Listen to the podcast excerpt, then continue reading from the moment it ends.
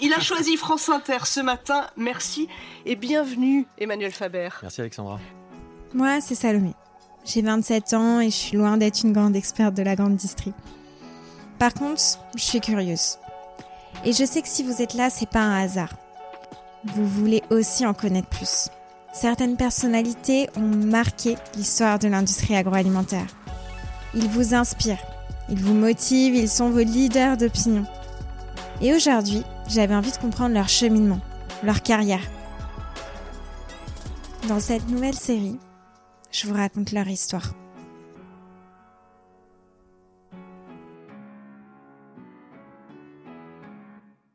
Bon, vous l'avez compris, je vais vous raconter l'histoire d'Emmanuel Faber. Comme moi, vous le connaissez tous, soit parce qu'il a occupé le poste de PDG de Danone, hein, c'est quand même l'une des plus grosses euh, entreprises alimentaires au monde, soit pour ses valeurs très fortes de défenseur passionné, de durabilité environnementale et sociale, soit euh, pour son départ euh, très médiatisé de Danone, soit pour ses livres qu'il a écrits. Bref, il y a de multiples raisons de connaître Emmanuel Faber.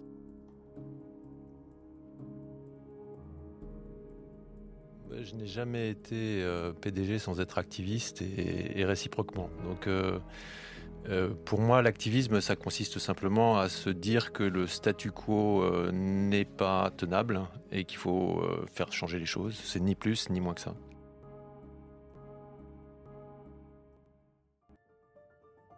Emmanuel est né le 22 janvier 1964 à Grenoble dans les montagnes il passe une partie de son enfance dans le village de Saint-Bonnet en Champsaur, dans les Hautes-Alpes. Il grandit auprès de ses parents, encore étudiants à sa naissance, et de son frère cadet. Son père, il est amoureux de la nature, très matheux, et sa mère est passionnée de géographie, d'astronomie, de littérature et de montagne, et c'est une passion qu'elle transmet au petit Emmanuel, qui ne le quittera jamais. Il euh, n'y a pas de voie possible en montagne, il n'y a pas de verticale s'il n'y a pas l'engagement. Et l'engagement, ça consiste à accepter une forme de, forme de risque parce qu'on place les protections au fur et à mesure.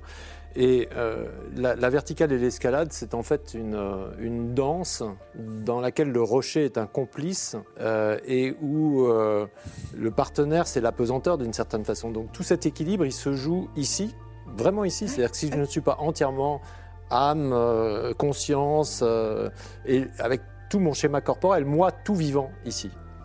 Euh, ça ne marche pas. Si je me mens à moi-même, si l'un des paramètres manque, je tombe, je vole, comme on dit en escalade. C'est l'endroit où je me retrouve de façon vraiment, vraiment intégrée. Il livrera au journal Le Monde, à travers une interview, un témoignage qui en dit long sur sa personnalité.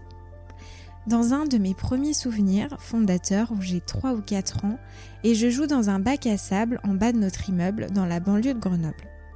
Je pousse des petites voitures sur des roues imaginaires avec un camarade de mon âge. Une très grande dame arrive et le soulève par le poignet et le gifle pour une bêtise que je ne comprends pas. Alors je tire la jupe de cette dame et du de mes trois ans je lui dis Les grands ne tapent pas les petits les grands défendent les petits. Je ne sais pas d'où me vient cette idée de révolte face à l'injustice, mais elle a constitué un moteur puissant. Bon, vous le comprenez très bien à travers ce témoignage, hein. dès son plus jeune âge, le petit Emmanuel a déjà des fortes valeurs de justice sociale, et vous le verrez, c'est une valeur qui l'animera tout au long de sa vie. 1986. Le jeune Emmanuel entre à HEC, petite école. Et au lieu de poursuivre un cursus en management, marketing ou commerce, il choisit une voie financière. Et il déclarera plus tard que la finance lui provoquait un mélange de fascination pour sa puissance et de défiance instinctive immédiate car il n'aimait pas les puissants et parce que rien ne lui était plus jouissif que de transgresser leurs règles. Bon, chacun sa réaction face à la finance. À l'époque, il est déjà très différent des autres étudiants. Une semaine à la Emmanuel Faber étudiant, elle est rythmée par le sport, le ski et l'athlétisme pour être précise, et le travail. On raconte même qu'il était un grand sportif, excellent en ski, en alpinisme et au décathlon. Vous l'avez compris, Emmanuel étudiant, c'était pas le mec qui enchaînait les soirées arrosées, les gueules de bois pas possible. Il ne fume pas, il mange que peu, il boit rarement, il a un mode de vie, disons-le, très sain et il résiste aux tentations. Il fait des sorties sympas, cinéma, crêperie et travail. Le travail, c'est vraiment son kiff de passer des nuits à comparer la structure bilancielle des banques européennes. Oui, c'est euh, ça rythme ses soirées. Enfin moi quand j'étais à HEC, on a eu un discours du patron de l'époque qui nous a dit exactement ça, vous êtes la crème de la crème, l'élite de l'élite. Euh, je pense que j'ai commencé à y croire comme tout le monde, je suis pas un surhomme, mais je me suis très vite aperçu qu'on nous avait donné des outils extrêmement puissants sans nous expliquer à quoi ils devaient servir, sans nous expliquer le, la morale au sens premier du terme, euh, dans laquelle ils devaient être insérés pour que la puissance qu'ils nous donnaient puisse être mise au service de quelque chose qui dépasse ce que nous allions euh, en retirer à titre personnel.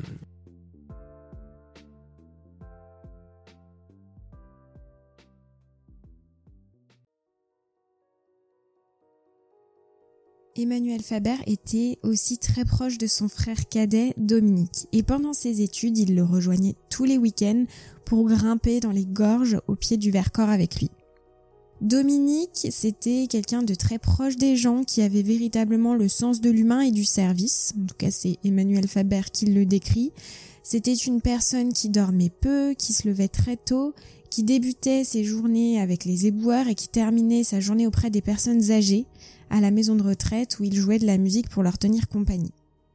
Et Dominique, euh, il donnait régulièrement des nouvelles à son frère, qui lui voyageait aux quatre coins du monde hein, dans le cadre de ses fonctions, pour tout simplement lui donner des nouvelles et le ramener aux sources finalement. Un soir, la vie d'Emmanuel bascule. Il est 21h, le téléphone sonne, et il va apprendre que Dominique souffre de schizophrénie sévère et il va être interné en hôpital psychiatrique. Emmanuel décrit qu'il s'est battu pour son frère, qu'il l'a toujours soutenu, épaulé pour comprendre et l'accompagner, et enfin l'aider à trouver une voie aussi normale que possible dans les moments de la vie courante, restaurant, transport en commun, avec les amis.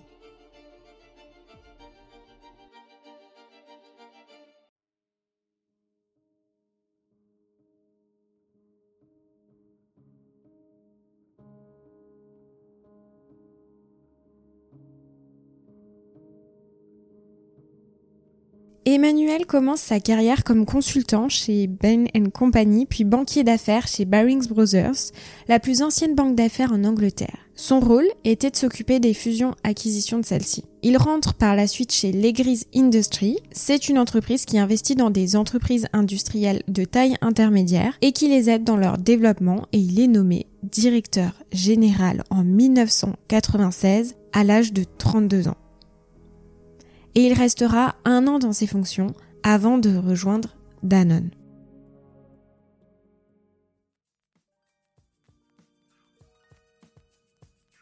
« 1997, entrée d'Emmanuel Faber dans le groupe Danone. À l'âge de 33 ans, Emmanuel Faber intègre Danone au poste de directeur finance, stratégie et système d'information. Et ce groupe va absolument propulser sa carrière sa notoriété et sa renommée.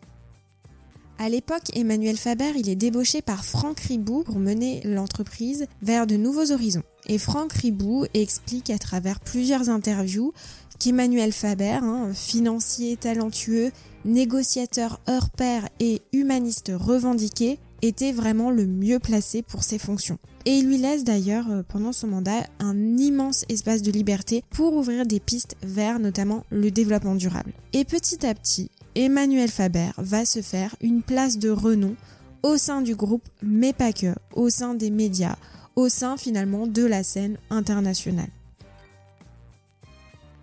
Et puis là, tout s'enchaîne. 2020, il devient directeur financier et membre du comité exécutif. En 2005, il est nommé vice-président de la zone d'Asie-Pacifique. En 2006, naît une coentreprise en social business la Grameen Danone Food au Bangladesh à la suite d'une rencontre avec Franck Ribou et Mohamed Younous à Paris en 2006. Alors je vous explique, Mohamed Younous c'est un économiste et entrepreneur bangladais qui est connu pour avoir fondé en 1976 la première institution de microcrédit, la Grameen Bank. Et d'ailleurs, il est surnommé le banquier des pauvres et il reçoit le prix Nobel de la paix en 2006.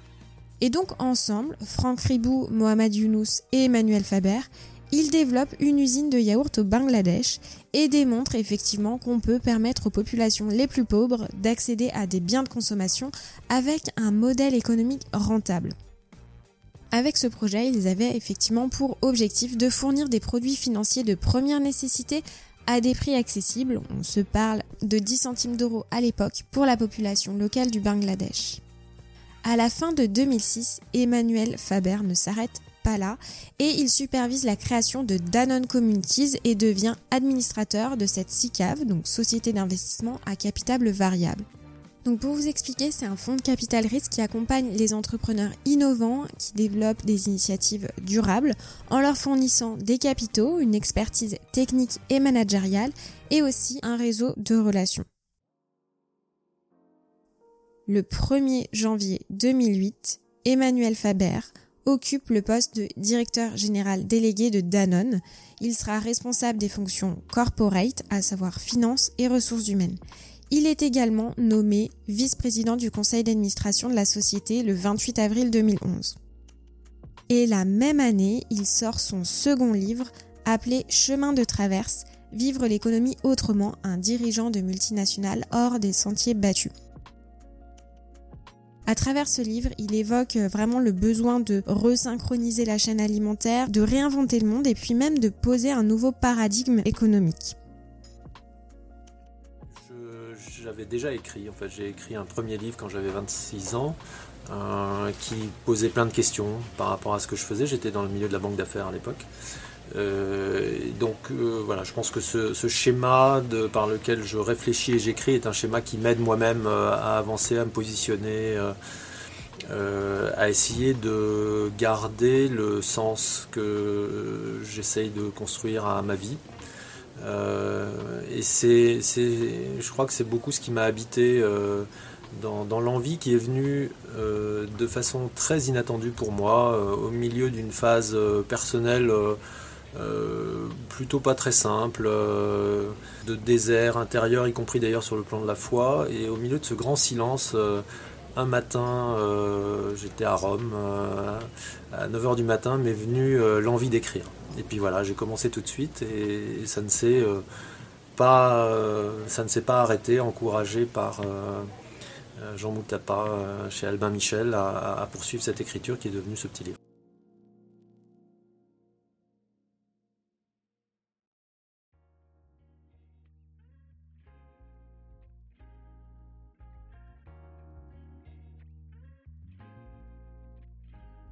2014. Emmanuel Faber succède à Franck Ribou et prend la main sur la direction opérationnelle en devenant directeur général de Danone. Et Franck Ribou d'ailleurs déclara dans des interviews qu'il n'y a absolument pas eu de débat. Hein. Ils avaient la chance inouïe d'avoir le meilleur candidat de la maison pour ce poste et même le plus difficile à convaincre aurait été Emmanuel Faber.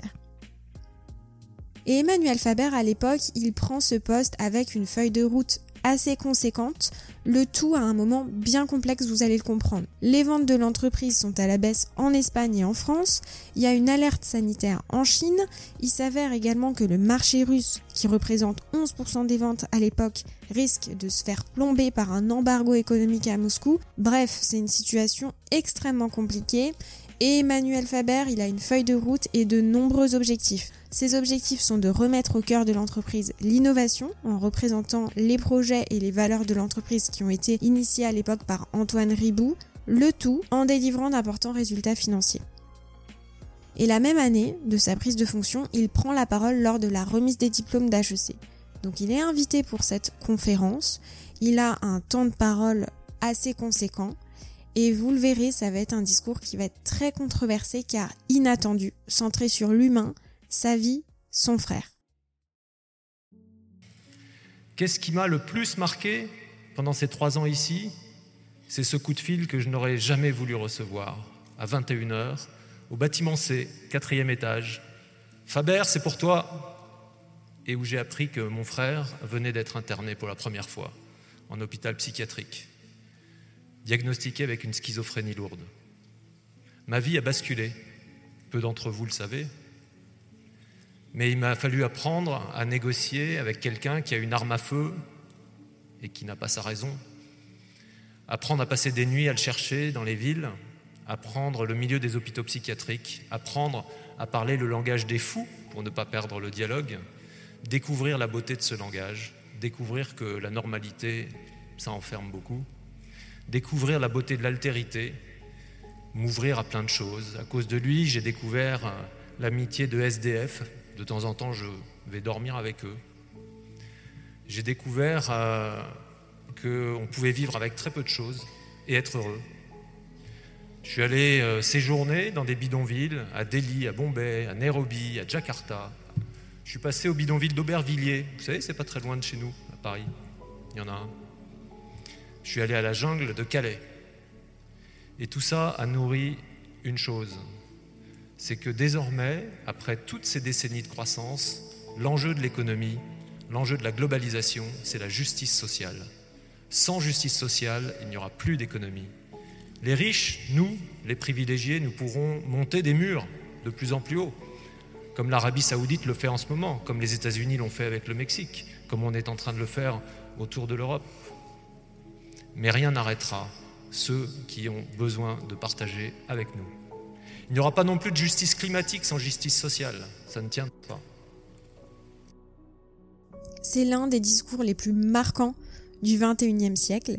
À l'époque, sa prise de parole avait provoqué de nombreuses réactions tranchées et passionnées. Il y en a certains qui l'applaudissaient et d'autres qui l'ont vraiment critiqué.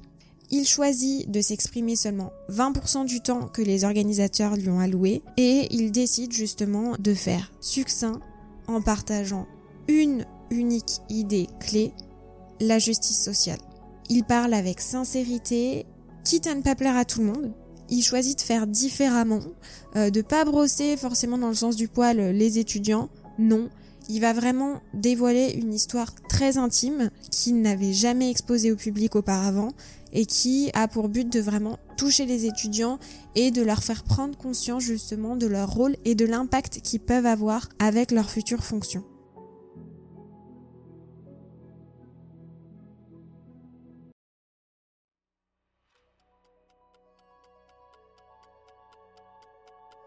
31 décembre 2017, Emmanuel Faber devient président du conseil d'administration de Danone, en complément de sa fonction de directeur général. Il devient ainsi président-directeur général de Danone. Et cette même année, Danone rachète le géant du lait et végétal White Wave, ce qui en fait le leader mondial des produits d'origine biologique et des produits d'origine végétale alternative aux protéines animales. Et c'est aussi l'année où les relations de Franck Ribou et Emmanuel se tendent dès sa nomination. Bon, il faut dire que Franck Ribou passe du statut de président à celui de simple administrateur, un passage qui peut être difficile effectivement dans la carrière d'un dirigeant. Et c'est aussi cette année où quelques articles commencent à sortir sur la gouvernance d'Emmanuel Faber, pointant du doigt une direction assez solitaire, certains même diraient qu'il élimine tous les talents autour de lui et pour prendre les décisions seul. Il y a aussi un point qui caractérise Emmanuel Faber, c'est qu'il a refusé toute augmentation pendant les 7 années qu'il a été à la tête de Danone. Le patron de Danone roulerait en Clio, ne porterait pas de monde de luxe ni de cravate chic et passerait ses vacances dans les Hautes-Alpes natales. Emmanuel Faber également allouait la totalité de ses primes et bonus à des associations caritatives. Mai 2020, Danone devient la première entreprise à mission cotée en bourse. Donc ça, ça marque un vrai tournant aussi dans l'histoire de l'agroalimentaire et ça donnera des idées effectivement à d'autres entreprises food. Danone a inscrit à cette occasion dans ses statuts sa raison d'être, apporter la santé par l'alimentation au plus grand nombre. Bon, 2020, vous le savez, c'est aussi l'année du Covid hein, qui fera euh, partie d'un des événements les plus marquants du mandat d'Emmanuel Faber. Tout a été mis en place du côté de Danone pour assurer la sécurité des collaborateurs.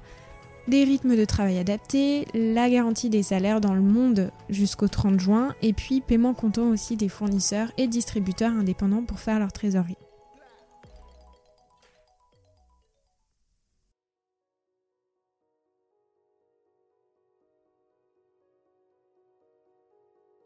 Le bouleversement. Le 1er mars 2021, les membres du Conseil ont évincé Emmanuel Faber, critiquant les mauvaises performances du groupe. C'est un capitalisme responsable qui n'aurait pas plu au conseil d'administration de Danone. Je vous explique. Deux mois précédant cette décision, il y a un des fonds d'investissement de Danone qui écrit aux administrateurs pour se plaindre de la performance financière décevante de Danone et n'hésite pas d'ailleurs à demander le remplacement du PDG. Et ça donne d'autres idées aux fonds d'investissement qui vont poursuivre la démarche. Au final, il y a 12 administrateurs qui demandent le départ d'Emmanuel Faber sur 16. Alors ça a suscité beaucoup, beaucoup de réactions dans la presse. Syndicat, la CFDT, a exprimé que son départ illustre la dérive d'un capital financiarisé alors qu'il revendiquait une entreprise à mission sociale, sociétale et environnementale. Pour le militant, l'écologiste Cyril Dion, bah, ça montre que bah, sans régulation publique, les actionnaires court-termistes continueront de faire passer le profit au-dessus de l'urgence sociale et climatique. Emmanuel Faber a aussi pris la parole sur, euh, sur les réseaux sociaux à travers un post. Un immense merci à mes chères équipes de Danone qui vont vivre tous les jours sa mission. Pendant 24 ans de ma vie, vous m'avez fait grandir parmi vous, comme homme et comme dirigeant. Un privilège. Chacune, chacun, restez fidèle à vous-même. You work. Bon, et sinon, qu'est-ce qui se passe après Danone? Eh bien, après Danone, Emmanuel Faber rejoint Athanor Ventures. C'est un fonds à impact voulant contribuer à la révolution alimentaire. Emmanuel Faber rejoint ce fonds en tant qu'associé. Ce fonds, qui a 264 euh, millions d'euros, est dédié aux entreprises à impact dans le domaine de l'agriculture et de l'agroalimentaire.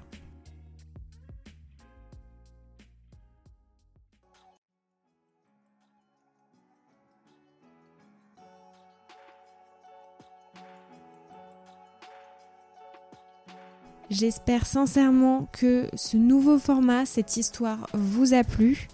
N'hésitez pas à m'écrire et à me dire quelle autre personnalité, quelle autre histoire aimeriez-vous entendre.